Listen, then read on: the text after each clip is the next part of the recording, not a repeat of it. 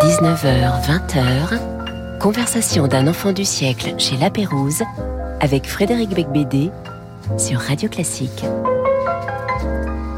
Édouard Baird, bonsoir. Bonsoir Frédéric Becbédé. Je pensais avoir affaire à un professionnel de la radio et vous parler pendant les jingles. Que vous Oui. arrive-t-il? Euh, vous, avez, vous, allez, vous avez pas lu mon livre qui s'appelle L'accident et l'intuition? Non, c'était pas, non, c'était pas le titre de celui que j'ai lu. Vous avez lu mon livre qui s'appelle Les euh, élucubrations. Bien faire, pratiquer la radio chez soi avec des, des Mako bougies. Ah non, les élucubrations. Ah oui, ça sort. Eh oui, Et alors c'est très. Et moi je croyais que ça sort en point. oui, c'est ça. En, en poche. Dis En donc poche, vous êtes oui, vous habitué. êtes- Moi ça me fait quelque chose. Un, auteur célébré est en poche et accessible. Et à l'aéroport et à la Oui. gare. Je suis à la gare. oui, vous êtes à, à dans les du bouquin relais. Glamour, Dans du bouquin. Elle et du, du, du bouquin Le Monde. oui. Édouard Baird, acteur, metteur en scène, cinéaste et désormais écrivain. Vous êtes également sur scène en ce moment même. Enfin, pas en ce moment même précis, Mmh. puisque là nous sommes à la radio. Attention Mais- quand même. Oui. un peu plus tard au théâtre de la Porte Saint-Martin pour le Journal de Paris jusqu'au 15 février 2023. Oui. Est-ce que vous avez apprécié cette... euh, Oui, j'ai trouvé ça journalistique dans le bon sens. Oui. il y avait de l'information, il n'y a pas de parti pris. Non Vous n'y avez pas non plus, vous n'avez pas donné votre opinion, votre point de vue tout de suite. Vous n'êtes pas écouté le dire. Vous étiez au service de l'invité, au service de l'information. C'est ça. Donner à entendre, donner à écouter, donner à rêver. Merci, Bec BD. C'était une très belle émission. Je vous en prie. À très très bientôt. Au Très- revoir. tout bientôt. Au À revoir. Tout bientôt. Merci. L'émission est achevée. Non, euh, alors vous avez toujours écrit, Édouard Baird, Oh mais dans votre tête, vous écriviez sans noter. Euh, vous étiez ce que Jean-Yves Joannet, euh, critique éminent, appelle un artiste sans œuvre. Jusqu'à ce que, finalement, un jour, vous décidiez de renoncer à ne pas écrire. Pourquoi? Euh, non, non, non, vous êtes gentil. Non, mais, mais non, mais moi j'étais très intimidé par le, par le, euh, d'abord le statut d'écrivain me semblait une chose très écrasante. Et dans, dans mon milieu, qui est un milieu qui lisait beaucoup, et ma génération, l'écrivain c'était un personnage euh, très important, et, et ça me semblait impossible d'être écrivain sans avoir énormément lu. Comme euh, il y a une époque, là, le peintre devait être quelqu'un qui avait vu tous les tableaux, qui était allé faire son tour du monde, aller voir, et puis qui était à l'atelier pendant des heures. Donc- Si seulement vous disiez vrai, mais il y a énormément d'écrivains qui n'ont rien lu et ça se sent à chaque page qu'ils écrivent. Enfin, c'est l'idée. Enfin, moi, j'ai, enfin, j'ai été élevé dans. Enfin, je- voilà, j'ai, j'ai été très intimidé par ça. Donc, euh, et puis sans doute paresseux. Et, et puis les choses surgissaient plutôt. Les, les, les mots m'étaient plus favorables quand ils sortaient directement de ma bouche. Et puis après, j'ai lu qu'il y a des écrivains qui dictaient. Oui, Il y a bien pas. sûr. Il y a des écrivains qui écrivent oralement. Oui, Stendhal, euh, Albert Cohen a dicté du Seigneur. Un, secrétaire ou une secrétaire, je sais qu'il y a de la figure de, il y a de l'écrivain du 19e qui arrive au bureau, qui dit Mademoiselle machin, prenez, où en étions-nous la Alors, dernière fois? notez. Non. Oui, c'est ça. Ça, ça me fascine. Je croyais que c'était le courrier qu'on faisait comme ça. Ah, répondez à, eh ben non, je- en fait, on, Oui, a- c'est pas évident. Vous auriez pu tout d'ailleurs d'ailleurs dicter des livres euh, depuis Non, 30 ans. Vous ne l'avez pas fait. Vous avez préféré mais parce que je trouvais ça ce mieux. talent. Enfin, vous êtes gentil, non, mais parce que je trouvais que c'était mieux. Enfin, c'est les spectacles que j'écrivais oralement, je trouvais qu'il était mieux le lendemain. Donc, parfois, je me disais, je vais faire une version écrite. Euh, donc, euh, quelqu'un qui travaille avec moi, je lui dis, est-ce que tu peux enregistrer? Puis, et puis le lendemain, je dis, ah non, non, non, finalement, on va changer, c'est mieux le lendemain. Donc, il n'y avait Mm. pas de version finie. Et puis, peut-être que ça me donnait un peu de, j'ai moins bien joué les choses écrites que les choses qui n'étaient pas écrites. C'est-à-dire que les films, quand ils sont très écrits, j'apprenais le texte ou les pièces, mais je, je, je suis moi, je suis pas très bon dans la restitution. Quoi. J'ai joué des pièces de Fabrice Roger Lacan, c'était plus difficile pour moi que, que si on m'avait dit d'avoir juste un canevas, Oui, c'est ça, un canevas. Vous aviez un canevas, mais comme euh, peut-être à l'époque de Molière, il y avait un canevas. Ben, peu, oui, c'est ça. euh, sans vous comparer exemples. de manière écrasante, mais Oui. il y avait, c'est vrai, le- théâtre était très libre au départ, lorsqu'il Oui, a été inventé. Oui, oui, les pièces italiennes. C'est vrai qu'il y a plein de versions de, de plein de pièces italiennes qui ont été prises par Molière par plein de gens parce qu'à chaque fois c'est des canevas. Alors oui, et puis ça, et puis ça me donnait un petit défi sur scène et ça, ça vous empêche de, de devenir fou quand vous êtes acteur, d'avoir ce truc qui, ou de dire une phrase, mais je crois que je l'ai dit hier. Oui. Ça. Comme ces actrices élèves qui, on qui, qui oublient sa réplique. Je crois que c'est Mélène Renaud. On lui souffle sa réplique et dit, je l'ai déjà dit. Ah oui. c'est une terreur de, de, de, de, de- de- c'est une énergie. Ça, c'est le grand, grand talent des acteurs, c'est la réinvention. C'est ça qui est épuisant cérébralement pour Mm. les acteurs. C'est de repenser à ce qu'ils disent alors qu'ils l'ont dit 200 fois, de réimaginer, de réinventer tout. Alors quand c'est pas écrit, c'est plus facile d'inventer parce qu'il y a, y a pas, Ah, il me semble que vous aviez aussi envie d'écrire verbalement des choses qui n'ont pas de permanence, qui peut-être sans pression, parce que comme c'est pas permanent, du coup ça disparaît, du coup c'est l'instant, c'est la vie au présent, et puis après tout on s'en fout. Et puis... Oui, mais alors la présence de la vidéo maintenant fait que c'est encore plus présent. Ah oui. Bizarrement, la parole orale est plus transmise que la parole écrite aujourd'hui. C'est-à-dire quand vous filmez en vidéo, il, reste plus de traces. Ah oui, il reste plus de traces de ça que, que, que certains livres. En fait, c'est ça qui est fou, c'est qu'aujourd'hui non, mais c'est aussi c'est que ça intimide. Le, le, un livre, c'est quelque chose que dans la. S'il y avait une hiérarchie des objets, comme moi j'aime beaucoup les objets, c'est ce qui disparaît le plus d'ailleurs les objets. Euh, mais, mais, le livre, c'est le sommet de l'objet parce que c'est de l'objet plus de l'art, plus de la pensée, plus plus de la magie, c'est de l'alchimie parce que c'est un objet dans lequel d'autres objets qui sont des lettres créent une et c'est une tombe également. Nous en parlerons plus tard. Euh, votre premier choix est sinistre, mais d'ailleurs tous vos choix musicaux de l'émission sont, sont absolument déprimants. Tout à fait. Et donc c'est un lead de Franz Schubert, Auf dem Wasser zu singen, la soprano Barbara Bonnet. Euh, la, soprano Barbara mm. Bonnet accompagnée au piano par Geoffrey Parsons. Yes, merci.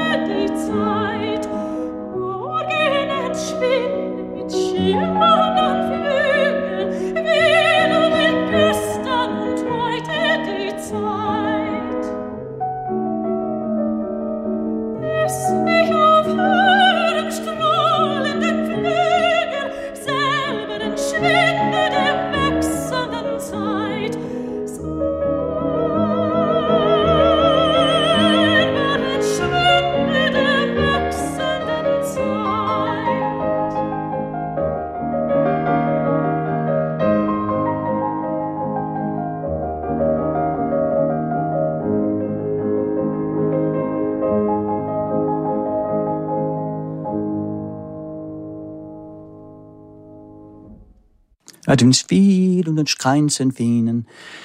Il y en a un autre, il y a le roi des zones. Oui. Des ou der, der ou das Elkönig. Mein Vater, mein Vater. Il va bien, Bien il va très très bien. Edouard Baird est toujours avec nous.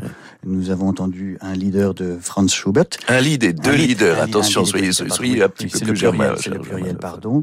Euh, et vous présentez toujours au théâtre de la Porte Saint-Martin le journal de Paris. Alors, euh, expliquez en quelques mots. Il s'agit de recruter des personnes qui ne sont pas des professionnels et vous animez une sorte de c'est un cabaret théâtral. Ça peut être des professionnels, mais c'est- ce sont des numéros. Alors ça peut être à la fois un- euh, la fille du voisin qui dit un poème, ou bien au contraire quelqu'un qui se produit dans un petit cabaret qui a un numéro stupéfiant. Ensuite il y a des danseurs et j'ai des copains qui en sortie de scène viennent faire un extrait de leur pièce. Donc c'est un, euh, c'est comme une revue un peu. Ça Mhm. s'appelait à Mais l'époque. là aussi, en fait, c'est ça repose beaucoup sur l'improvisation, encore une Alors fois. moi oui, mais eux non, parce que je prends des numéros très. Ça peut être quelqu'un qui dit un poème. Non, non. Moi je me balade un peu comme les me- comme un monsieur loyal au milieu de tout Mm. ça.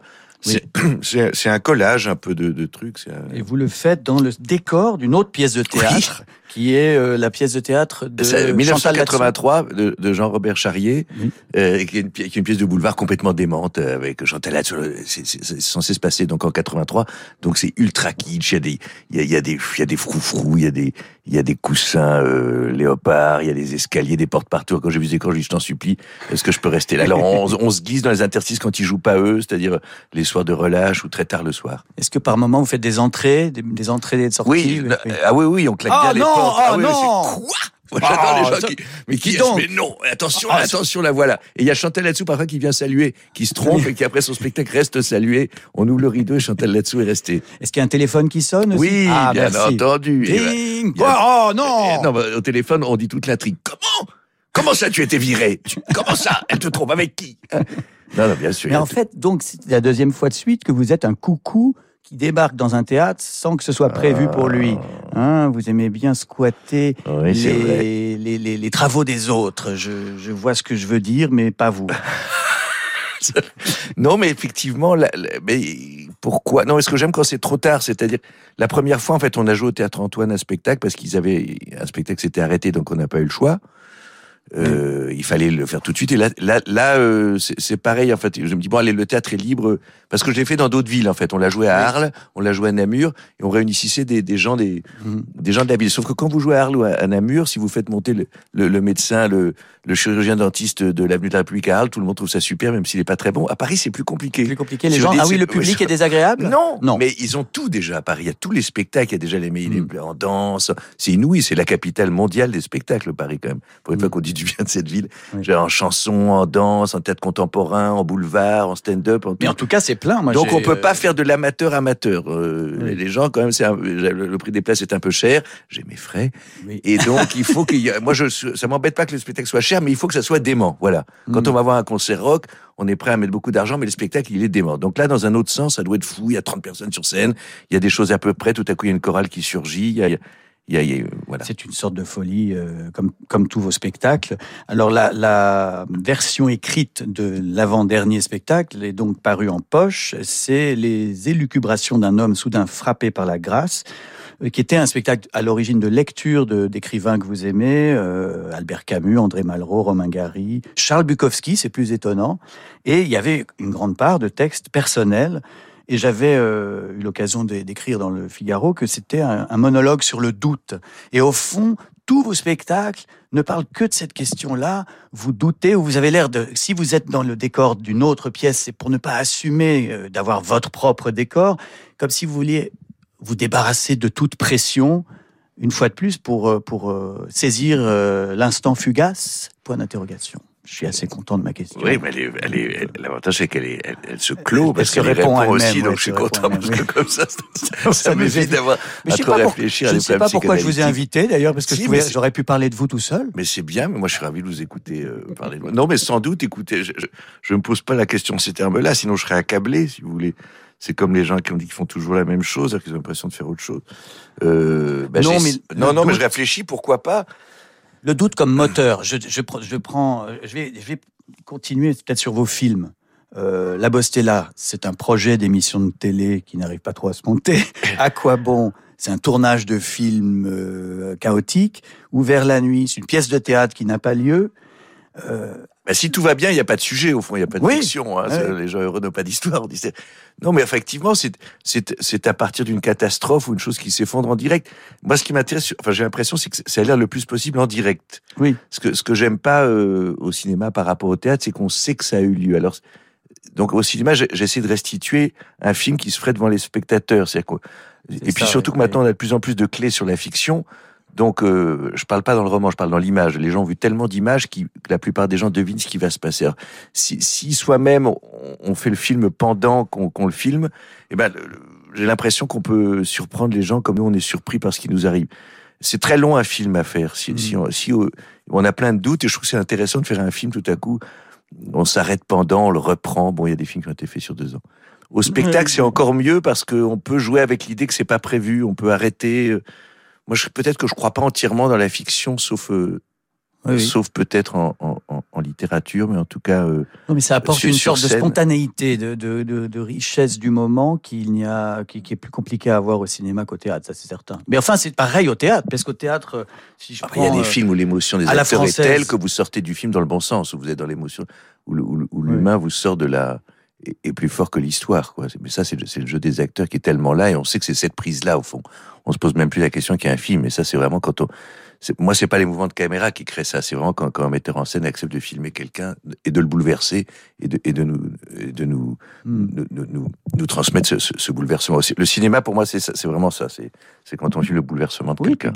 euh, enfin, un- une séquence assez culte, euh, c'est cette histoire de monologue d'Otis dans Astérix et Obélix, Mission Cléopâtre, donc qui est improvisée. Et ça, ça aussi, c'est intéressant d'avoir laissé tourner la caméra au fond à ce moment-là. euh. Oui, mais c'est ça, c'est la- le, metteur en scène, il, il met l'acte. Bon, là, c'est vraiment en comédie, en burlesque, en absurde, de la Padana Chabat, mais c'est de créer une atmosphère.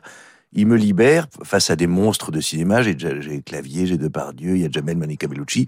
Moi, personne ne me connaît, il n'y a aucune chance que quand vous arrivez sur un tournage, on se rend pas compte, mais on se la boucle quand on a, Mm. quand on est le, le rôle du scribe dans un film qui s'appelle, euh, qui Oui, s'appelle pas le scribe. hein.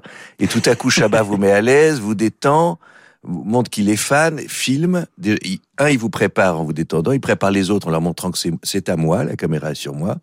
Il les calme, ensuite il filme, et ensuite il regarde au montage. Donc c'est et, et ça donne une étrangeté qui est. oui. Il joue bien avec les contre-champs aussi, ça c'est vrai qu'ils Oui, sont oui, les écoutes sont- contre-champs effarés. Ah bah, il fallait pas beaucoup les forcer, Clavier de Pardieu pour être effaré. Euh, vous adorez les longs titres. Euh, J'en cite quelques-uns. C'est une émission que vous avez fait sur Canal Plus en 1994, à la rencontre de divers aspects du monde contemporain ayant pour point commun leur illustration sur support audiovisuel. Il y a eu également la folle et véritable vie de Luigi Prizzotti en 2006. Il y avait aussi. Alors, tiens, est-ce que vous vous souvenez du titre complet du centre de visionnage? Alors, euh, centre de visionnage de l'émission Nulle par ailleurs, dans le but de l'améliorer, si toutefois il y, a, il y a lieu de le faire, non? Vous avez fait beaucoup plus court que le Ah. vrai. C'est euh, le centre, effectivement le centre de visionnage de l'émission Nulle par ailleurs sur la chaîne Canal+, dans le but de contribuer à son amélioration dans la mesure où il y aurait bien lieu de le faire. Ah, mais parce qu'il y avait beaucoup, il y avait, les- il y avait beaucoup les, vous savez, la, la- la presse télé, c'était énorme à l'époque, dans les années 90. Donc ça m'enchantait l'idée que Ça que- prenne beaucoup de place. oui, que ça allait prendre plus de place que l'émission de deux heures. Mais en fait, il mettait peut-être Bah à la rencontre trois ouais. petits points. Eh bien, je leur envoyais mes huissiers. C'est bien l'ancienne radio courtoisie. Je leur envoyais mes huissiers, je peux Oui. vous dire. Mais même le spectacle actuel a un titre assez long parce que le journal de Paris, c'est court, mais sur l'affiche, il y a marqué beaucoup de monde sur scène, jamais les mêmes, parfois oui, enfin ça dépend. Oui, c'est ça. ça dépend Voilà. de soi, oui.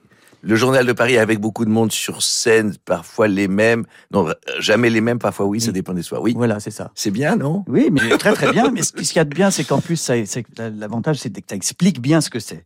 Euh, et donc, j'avais dit que vous aviez eu du mal à, à passer à l'écrit, à passer à l'écrit, ce qui est arrivé donc en février 2021 avec la parution aux éditions du Seuil, éditeur très prestigieux, de, des élucubrations d'un homme soudain frappé par la grâce.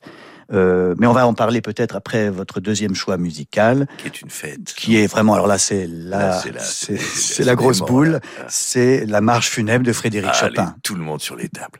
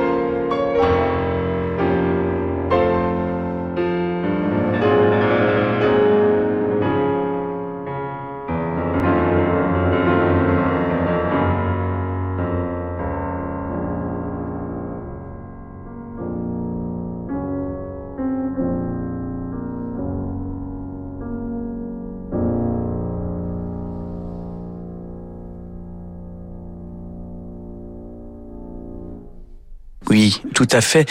Merci Edouard pour vos choix musicaux suicidaires. Euh, C'était Francky Vincent, euh, Tiroli Pimpon sur les Chihuahuas. N'envoyez pas l'œuvre de Carlos Dolto et celle de Francky Vincent.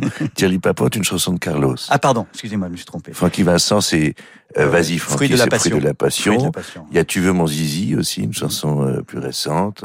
Est-ce qu'il a... Je suis content d'avoir dit cette phrase sur, sur Radio Classique. Tout de suite la publicité.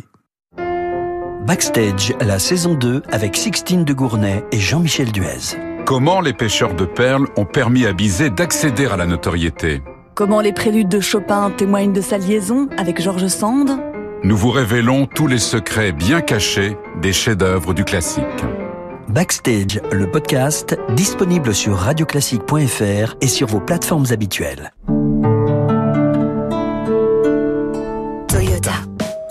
Monsieur, on n'ouvre que dans deux heures. Ah bon Vous êtes là depuis longtemps? Bah, attendez, la nouvelle Toyota Aygo Cross, à partir de 99 euros par mois en ce moment, c'est Noël avant Noël.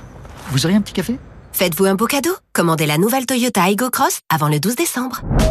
Toyota. Nouvelle Toyota Aygo Cross Dynamique LLD 37 mois 30 000 km. Premier loyer 2350 euros, prime à la conversion déduite. Réservé aux particuliers pour toute livraison avant le 31 décembre 2022 dans la limite des stocks disponibles. Détails sur toyota.fr. Pour les trajets courts, privilégiez la marche ou le vélo.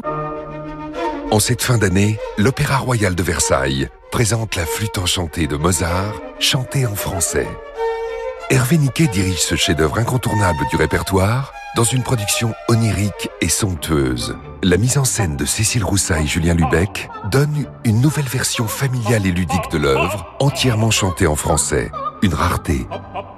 Ne manquez pas la flûte enchantée du 27 décembre au 1er janvier, l'Opéra Royal du Château de Versailles.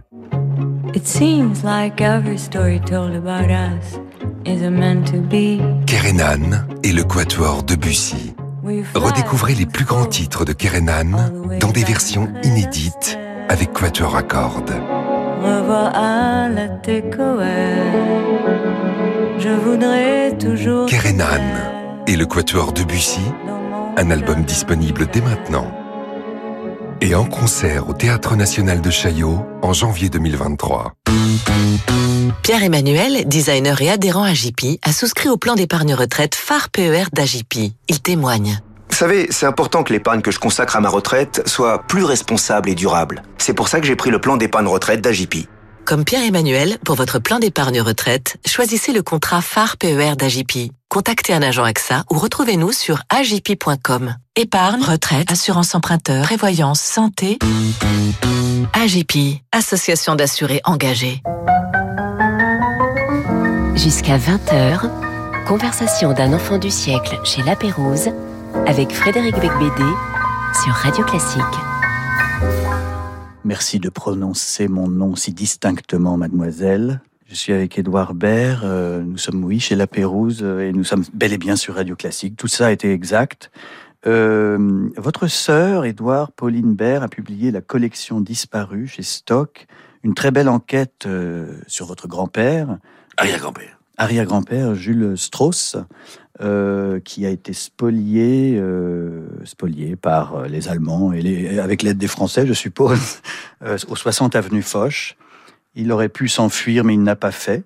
Est-ce que, euh, au fond, c'est pas aussi une des raisons pour ce, ce- ce goût pour la, le provisoire et l'envie Ah, de fuir l'aspect juif comme ça, la valise sous lit, peut-être qu'il y a un truc un peu comme ça, de pas s'attacher aux, aux choses dans la durée, à privilégier l'instant. Je sais pas. En tout cas, c'est une culture familiale du côté de mon père de, de décider que les choses doivent être gaies, doivent être joyeuses quoi Oui. qu'il arrive. Mhm. Moi, j'ai mon père qui a fait la guerre. Il s'est, il s'est engagé. Il a traversé l'Espagne à pied. Il était dans la division Leclerc. Il a fait. Mais alors, il, n'en parlait qu'en termes de, de rigolade, que, que la nuit, il avait voulu prendre un livre à la bibliothèque, que, que qu'on lui avait tiré dessus, que qu'à la Libération, il a voulu inviter tous ses copains à dîner au restaurant, il a dû s'enfuir parce qu'il avait plus assez tard. Enfin, que- comme si c'était un énorme sketch, alors que les, les choses sont...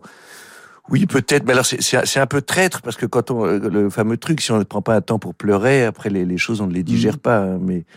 Mais, mais peut-être que oui, peut, peut- Oui. peut-être qu'on a- qu'on n'a pas le droit de se de, de s'arrêter, de se poser, d'être sérieux, d'être, enfin en tout cas d'être. euh, oui, c'est ça, on est grave parce qu'on n'est pas sérieux. Parce que lui-même se l'interdisait d'écrire. euh, votre père, qui était très érudit, que j'ai Oui, mon père, il a- connu, hein, qui était oui. très euh, ami d'écrivains de l'Académie française, pas seulement Jean d'Ormesson, mais aussi Pierre Moineau. Oui, Ben mon père, il, euh, ben c'est, c'est- oui, il, il s'était interdit ça parce que son modèle absolu c'était Proust. Il avait écrit un mémoire sur Proust. Il était, il était, euh, il était cagneux.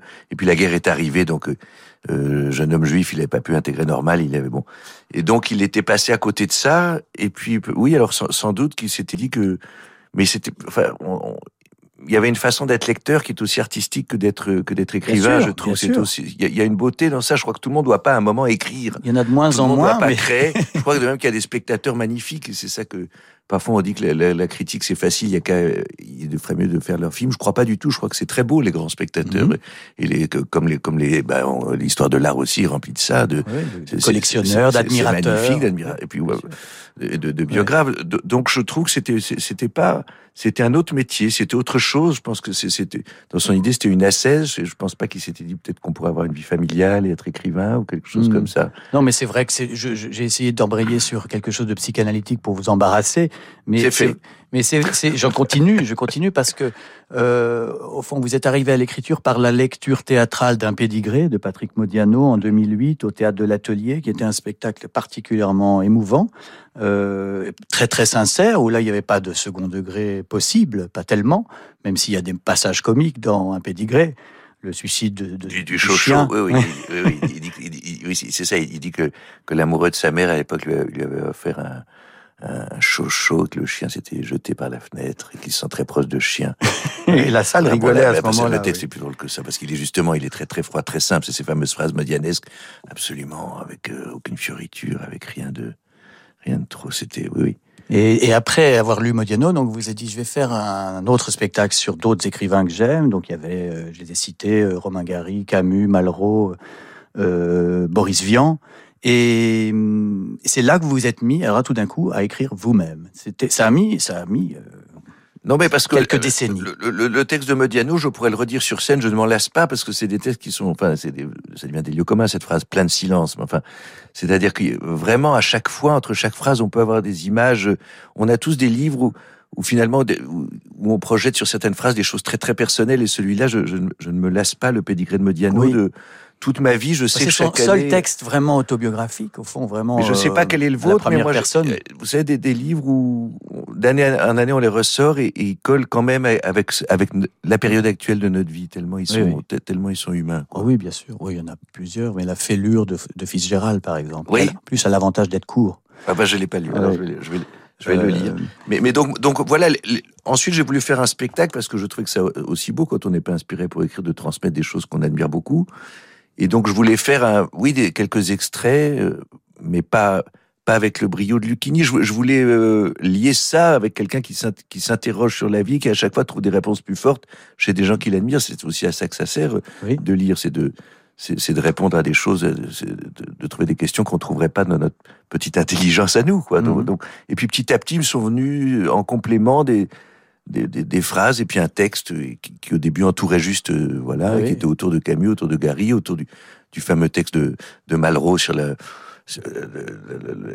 les cendres de Jean Moulin au Panthéon, que, que je dis dans le texte. Et puis petit à petit, ça a gonflé, c'est devenu un, un texte. Oui, qui est devenu un livre. Alors je me disais, mais va-t-il écrire un deuxième livre? C'est- compliqué parce que ça suppose de rester chez soi, hein, euh, ce que vous n'aimez pas faire. Du Non, coup. mais je l'écris oralement parce que je l'écris sur Oui. Mm. scène, pareil. Donc c'est non, mais oralement peut-être. euh, Ce sont des monologues, ce sont des, choses qui sont faites fait pour être pour être dites. Au- Au-delà d'un- d'une préface, j'ai du mal. J'ai- Après, j'ai écrit des petites préfaces, des trucs comme ça, mais c'est beaucoup de. Ça Oui, m'a oui. demandé beaucoup d'efforts. Et euh, est-ce que ça serait pas également d'aimer plus les préliminaires que la conclusion? C'est vous, vous voulez que tout le monde écrive Non, je ne sais pas, non, non, non, C'est vous, vous avez. un- euh, Oui, c'est vrai. Non, mais parce que comme c'est une émission littéraire, Oui, oui, et je du coup, je vous ai invité là. Et d'habitude, je les- nos invités ont plusieurs livres, vous n'en avez qu'un. Je vais Mais viré, sinon. non, non, pas du tout. C'est un plaisir de, de vous vous voyez, de toute façon. Euh, mais je- je pense aussi que tous vos spectacles et vos films et ce livre parlent de la peur du travail. C'est vrai que c'est angoissant le travail et que quand on décide d'être artiste, c'est pour y échapper. Ça, c'est Ah, vrai. C'est beau ce que vous dites. Non, mais en tout cas, la concentration, parce qu'à un moment, euh, c'est Bertrand Blier, ça, ça fait même de dire ça, qui me dit à un moment, tu t'en tireras pas, tu seras obligé d'être seul, que tu fasses un film, un livre, une pièce, à un moment, tu vas être seul avec ton crayon, ta machine, ton ordinateur, mais tu n'y échapperas pas. Parce qu'en fait, vous aimez la bande, vous aimez être en bande.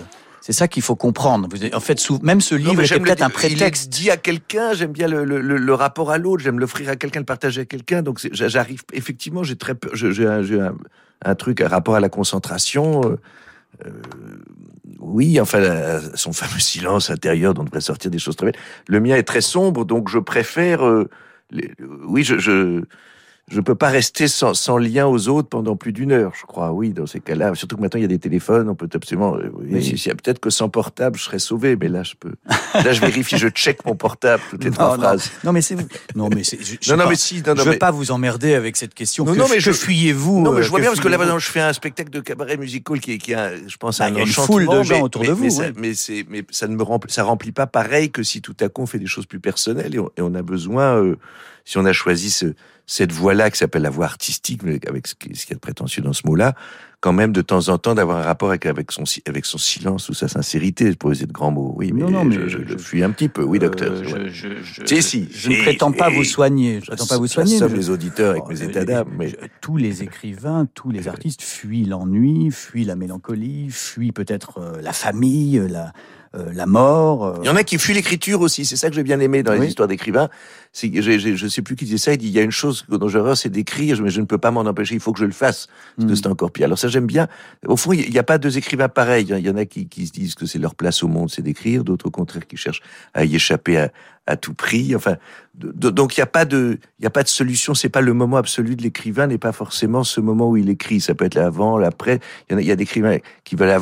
C'est une fois que c'est fait, ils sont soulagés. Donc, donc voilà. Donc on a, on a Mm. chacun sa, sa solution. Alors, malgré euh, votre, vos tentatives pour ne pas écrire, j'ai tout de même euh, euh, envie de, enfin envie. Je vais euh, vous lire des citations de vous, et vous devez me dire où vous les avez écrites, oralement ou, ou non.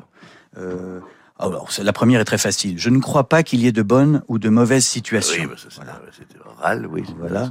D'accord. Euh, vous êtes prisonnier de ce monologue euh, culte. Mais au fond, ce monologue, si on, va, si on l'écoute bien, dit que la vie, ce sont des rencontres et que c'est l'amour qui compte. Finalement, il est assez euh, sérieux, ce monologue, dans sa, dans sa drôlerie. Oui, mais après, on dit c'est le fameux ta- talent des imbéciles, c'est dire en beaucoup de phrases qu'on pourrait dire en peu, quoi. C'est peut-être un peu le problème. Euh, alors, où avez-vous parlé d'un dernier bar avant la fin du monde? Eh ben, c'est dans mon dernier spectacle, il y a- mais je crois que c'est, mais je crois que c'est inspiré. Il y a, il y a un truc de, de- de science-fiction qui parle du dernier restaurant avant la fin du monde. Ah oui un, livre connu. Mais j'aime bien lire. Oui, mais ça, ça peut se lire dans, dans plein de sens. La fin du monde. Au fond, c'est, ouais, un dernier verre avant la fin du monde. C'est toujours un, un prétexte pour prendre le dernier. On dit après nous le chaos. Il y a un côté. hein. Personnellement, je suis oui. en train de le boire, d'ailleurs. Mais mais il y a un côté bukowskien aussi finalement. On prend un verre et puis. euh, Alors, une autre phrase de vous, vous devez deviner dans- Oui. dans- où c'était. Il suffit qu'il y ait deux mois de salaire en retard pour que tout le monde soit de mauvaise humeur. Ah non, c'est dans un film. euh, C'est des phrases. Oui. Euh, ah ben c'est dans c'est dans c'est des choses de petits patrons de mauvaise foi terrible. C'est c'est dans c'est dans ouvert la nuit. Ouvert la nuit, Oui, c'est qui 2017. comprend pas du tout que les gens veulent être payés. C'est un type qui est directeur de théâtre. il trouve ça extrêmement vulgaire que, que les techniciens tout à coup pensent à, à, à- à leur argent. Oui. C'est la mauvaise foi un peu des des, des, patrons patron. gentils, oui, patrons oui, paternalistes. un truc un peu Ouais. paternaliste. Ça aurait, pu, ça aurait pu être une phrase de Jean-François Bizot à l'époque d'actuel, de- d'engueuler les gars. Il dit quoi Pourquoi ouais, on, on fait pas le bouclage? Pourquoi vous voulez rentrer chez vous? Parce qu'il est une heure du matin que vous avez une famille? Eh ben oui. Euh, Non, mais ça, c'était tellement mal joué par moi que c'était difficile à deviner. Bravo. Alors, une autre. Il y a des gens qui ont toujours cette sensation que ça n'a pas encore commencé, que leur vie est à venir. Quand est-ce qu'on peut dire je suis dans ma vie? Oui, mais ça, ça, c'est des, des petits impros que je faisais à Noval le matin sur. Les élucubrations. Non, non, Ah, dans les élucubrations, oui. Non, mais ça, c'est des obsessions, c'est des choses de, de la vie quotidienne qu'on dit tous. C'est-à-dire que à chaque fois qu'on dit, attends, on dit en ce moment, c'est pas vraiment moi, en ce moment, je suis pas en forme, en ce moment, j'ai la gueule de bois, en ce moment, je suis fatigué, ou en ce moment, ma femme va mal. Ça, ou- mais ce sera mieux demain, ça oui, oui, mieux mais, plus tard. oui, oh, bah, mais, mais même sur, c'est pas l'extérieur, c'est sur soi-même. C'est l'idée de quand même qu'il faut, qu'il faut que beaucoup d'éléments soient réunis pour, pour qu'on admette d'être soi-même. Ça peut aller très loin à dire aujourd'hui, c'est pas moi, je je suis pas rasé. Mais il y a toujours quelque chose de, de- de plus, plus tard qui aura lieu, qui sera mieux plus tard. Par exemple, euh, la semaine prochaine, je reçois Pierre Nora.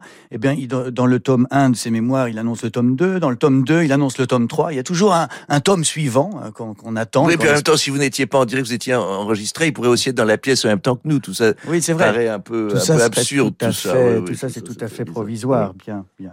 Euh, et une dernière.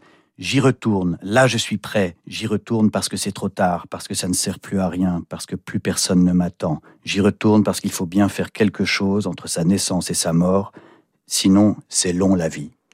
Oui, alors ça c'est dans les élucubrations, mais c'est un collage de plusieurs choses. Parce que il y a bien le titre d'un livre de Monterland qui m'avait fasciné, qui s'appelait Service inutile, qui était une chose comme ça, de, de faire les choses par principe et pas pour, euh, pas pour que ça serve à quelque chose. Je trouvais, je trouvais ça très beau. Et, et puis, et puis la deuxième, la deuxième chose, oui, c'est un, peu vrai, mais c'est un, peu un, un lieu commun quand on dit que la, Mais non, mais non, moi la- je trouve que c'était beau et bien écrit. Vous que, la vie, a- se- oui. assumer euh, d'avoir un, un talent littéraire, mon cher. Euh, votre troisième choix est tout aussi déprimant que les deux autres. C'est le Requiem de Mozart, bien Oui, sûr. très bien. Allez, la grosse teuf.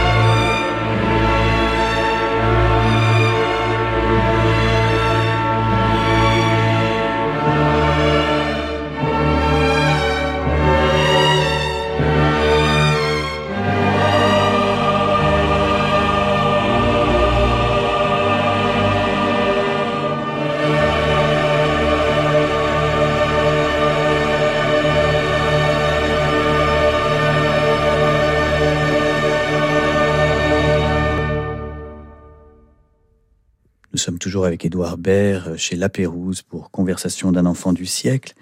Toujours avec des choix musicaux qui donnent envie de se flinguer. Mmh.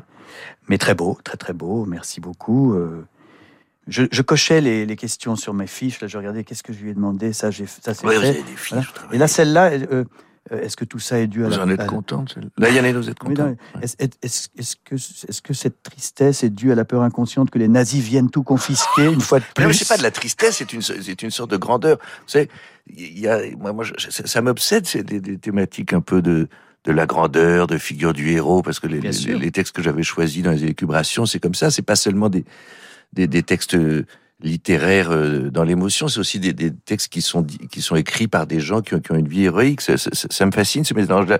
Et comme on, on est des gens de cette génération-là, euh, moi, je suis- Génération sans guerre. Oui, mais qui sont, sommes des enfants. Moi, mon, mon- tous les amis de mon oui. père avaient fait la guerre, donc ils pouvaient s'autoriser la dérision, ils pouvaient s'autoriser comme ça une forme de légèreté. Ils avaient été des héros. Donc on peut- c'est- c'est c'est- c'était- c'est merveilleux d'être les deux.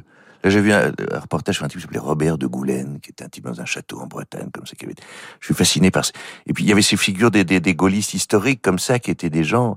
Quand à 20, 25 ans, vous aviez, vous aviez déjà vécu ça, le reste était. euh, Donc moi, on- je les ai connus après, je les ai connus dans leur, dans leur, dans leur pas légèreté réelle, mais dans, dans leur choix de la légèreté, parce que c'est des gens qui avaient connu des chaos beaucoup plus grands que ce que oui. nous on connaît aujourd'hui. C'est quand on a l'impression de vivre des chaos. Moi, les gens que je vois encore de la génération de mon père euh, rigolent doucement quand on leur dit que c'est la fin du monde aujourd'hui. Oui, parce que oui, d'ailleurs, c'est assez intéressant parce que j'ai l'impression que dans votre euh, second degré permanent, il y a toujours une envie de passer au premier degré. D'ailleurs, vous le faites de plus en plus, ce truc de d'être, euh, comment dire, spécialisé dans l'autodérision, mais l'autodérision qui tout d'un coup craque et où arrive l'émotion. Et c'était le cas euh, dans la lecture de Patrick Modiano, mais c'est aussi le cas dans ce livre, Les élucubrations.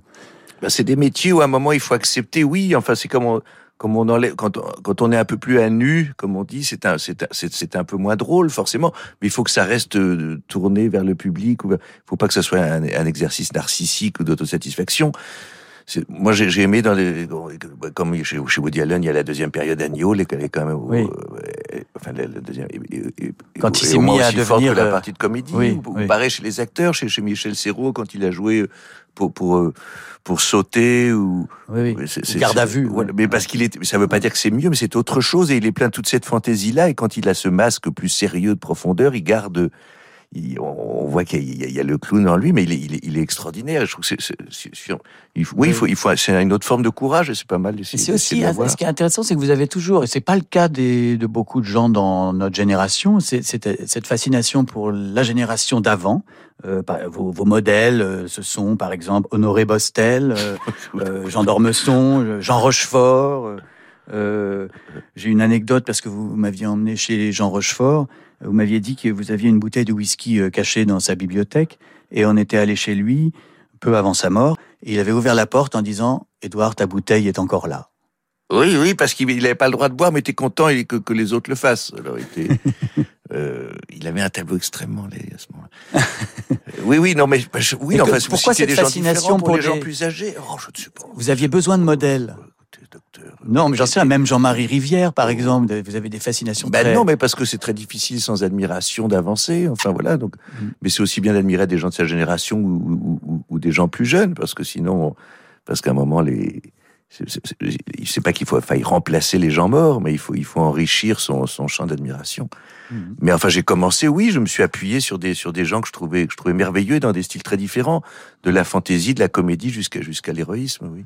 Euh, alors, votre dernier film s'intitule Adieu Paris, et pourtant vous y résidez toujours. Que se passe-t-il? Euh, Quand est-ce que vous allez... vous Ah mais j'ai pas comme vous la chance d'avoir des attaches. Vous savez, on s'invente pas une province. euh, C'est très compliqué. Il faut avoir des racines quelque part ou bien avoir une, avoir une famille à, à protéger pour aller à la campagne. Sinon, c'est une c'est une vision de l'esprit complète. La, la campagne, il faut ou y, ou y travailler ou, ou connaître la nature ou avoir une, une famille à mettre à l'ombre d'un arbre. Quoi. C'est-à-dire, Bah, si- voilà. une fille? Oui, oui, mais elle, elle est grande et elle va à l'école à Paris. Oui. Et puis sinon, je, je cherche. Des... Si j'ai de la famille dans le Sud-Ouest, je vais leur demander si je peux me réfugier dans le commun. J'aime bien cette région. Ah bah oui, très bien.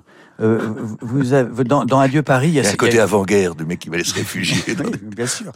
dans la zone libre. Euh, Peut-on aller bien quand tout va mal C'est une question que vous posez dans Adieu Paris, donc je vous la pose aussi. Peut-on aller bien quand tout va mal? Je, n'ai pas Ben, je crois que tout va toujours mal, au fond. euh, tout va toujours mal. C'est toujours des degrés. Ça dépend à quel, à quel niveau de microscope on se, on se penche sur les choses. Oui, vous quoi. aviez un peu répondu que euh, dans, dans ce que vous disiez sur les, sur les aînés qui ont traversé la Deuxième Guerre Le mondiale. génie et- de l'information, c'est de nous faire croire que tout va toujours mal. Oui, Donc, pour le euh, vendre, oui. Donc, et puis nous-mêmes, parce qu'on est, on est, on est excité par ça, mais oui, oui, mais je, enfin, aller bien, tout ça, c'est des, choses très générales, c'est des choses un peu. Mais oui, oui, il faut, et justement, il faut aller bien parce que tout va mal.